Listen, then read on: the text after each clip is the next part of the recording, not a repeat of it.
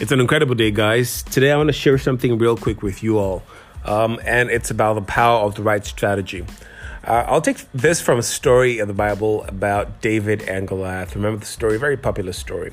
David, a 16 to 17 year old boy, was going to combat with a was going to go and battle with a giant who had been in the business of battling all his life. Has been trained to take out the enemy.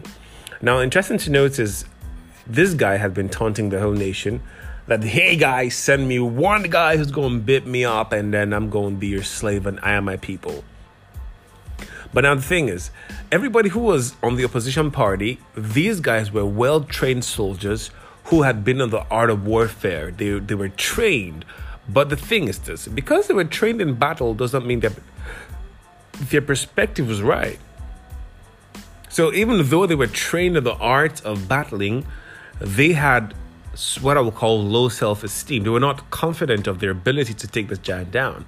Here comes a little boy, 16, 17 year old boy, who comes to the battlefield to deliver food for his brothers who were, tra- who were trained soldiers at that time. And he sees this uncircumcised Philistine come to his words and says, I'm going, br- I'm going to bring this guy down, you know? I'm going to bring him down. So, you know, he's, he's, an, he's, a, he's an easy target. Come on. So they took him to the king, and the king said, Hey, um, if you want to combat this guy, I have to give you a shield. I have to give you um, a sword. You know, and you, you can ba- you can battle with this guy. The king was having the same problem that everybody else had, and that's why they couldn't bring the giant down. You see, his perspective was we're, we're going to deal with this giant the same way the giant wants to deal with us.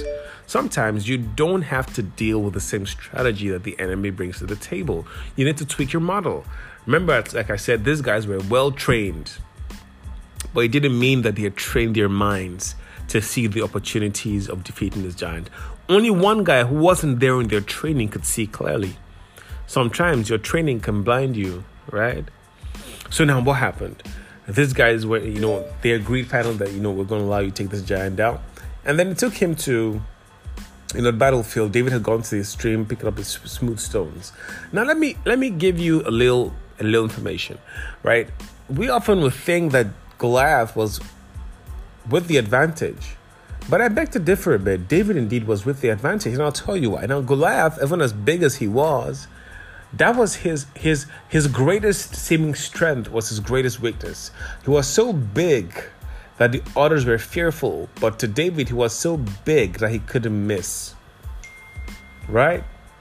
I mean, Goliath was what nine foot plus, but the potential of this giant might have, you know, not necessarily been based on how his sight was, you know, seeing him was. So people would, would look at him and be scared because they felt he was huge. But Goliath had many flaws. So, for instance, remember one, Goliath said, Listen, David, you're coming to me with sticks. Do we remember David holding any sticks? What we knew David was holding was he was holding a sling. So could it be that David Goliath was somewhat visually impaired? Uh, a little wonder he always wanted David to come close to him. Another thing was, you know, Goliath was so huge that somebody else had to carry his shield. But that was a huge error because you see, a soldier who is well trained in battle knows better than to give somebody else his shield. What's going to protect you?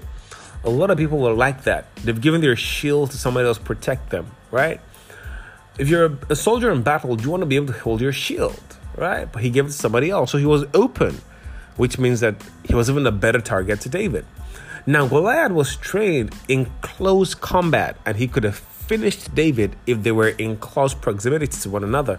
But David knew this, and David fought him from a, from a distance, which was his own advantage position. David knew that if like when closest this guy, he's gonna bit me. So what what we're gonna do? We're gonna deal in a different way. So David had a strategy. So when Goliath was trained for close combat, David attacked him with a combat from a distance. It was like going to the battlefield with a knife and the opposition came with a gun, because that's what slingshots were at that time. David had successfully killed the lion of the bear with a sling, and he was going to do the exact same thing with Goliath. What is your strategy? There are big players in the market. You can't win them based on their own terms. These guys have the box, they have the experience, they have the team strength. You're going to have to come up with something different. You're going to have to come up with a unique strategy, right? I don't want to take your time. Some of the time I'll talk about, you know, impressive strategies or interesting strategies that David used to conquer his giant. Going to the brook, picking up the stones, having the bag. These are all strategies that you can, you know, have in your own business or your brand that will stand you out as well. Thanks for listening, guys. To come, you waste some other time. I'm Dave, and cheers.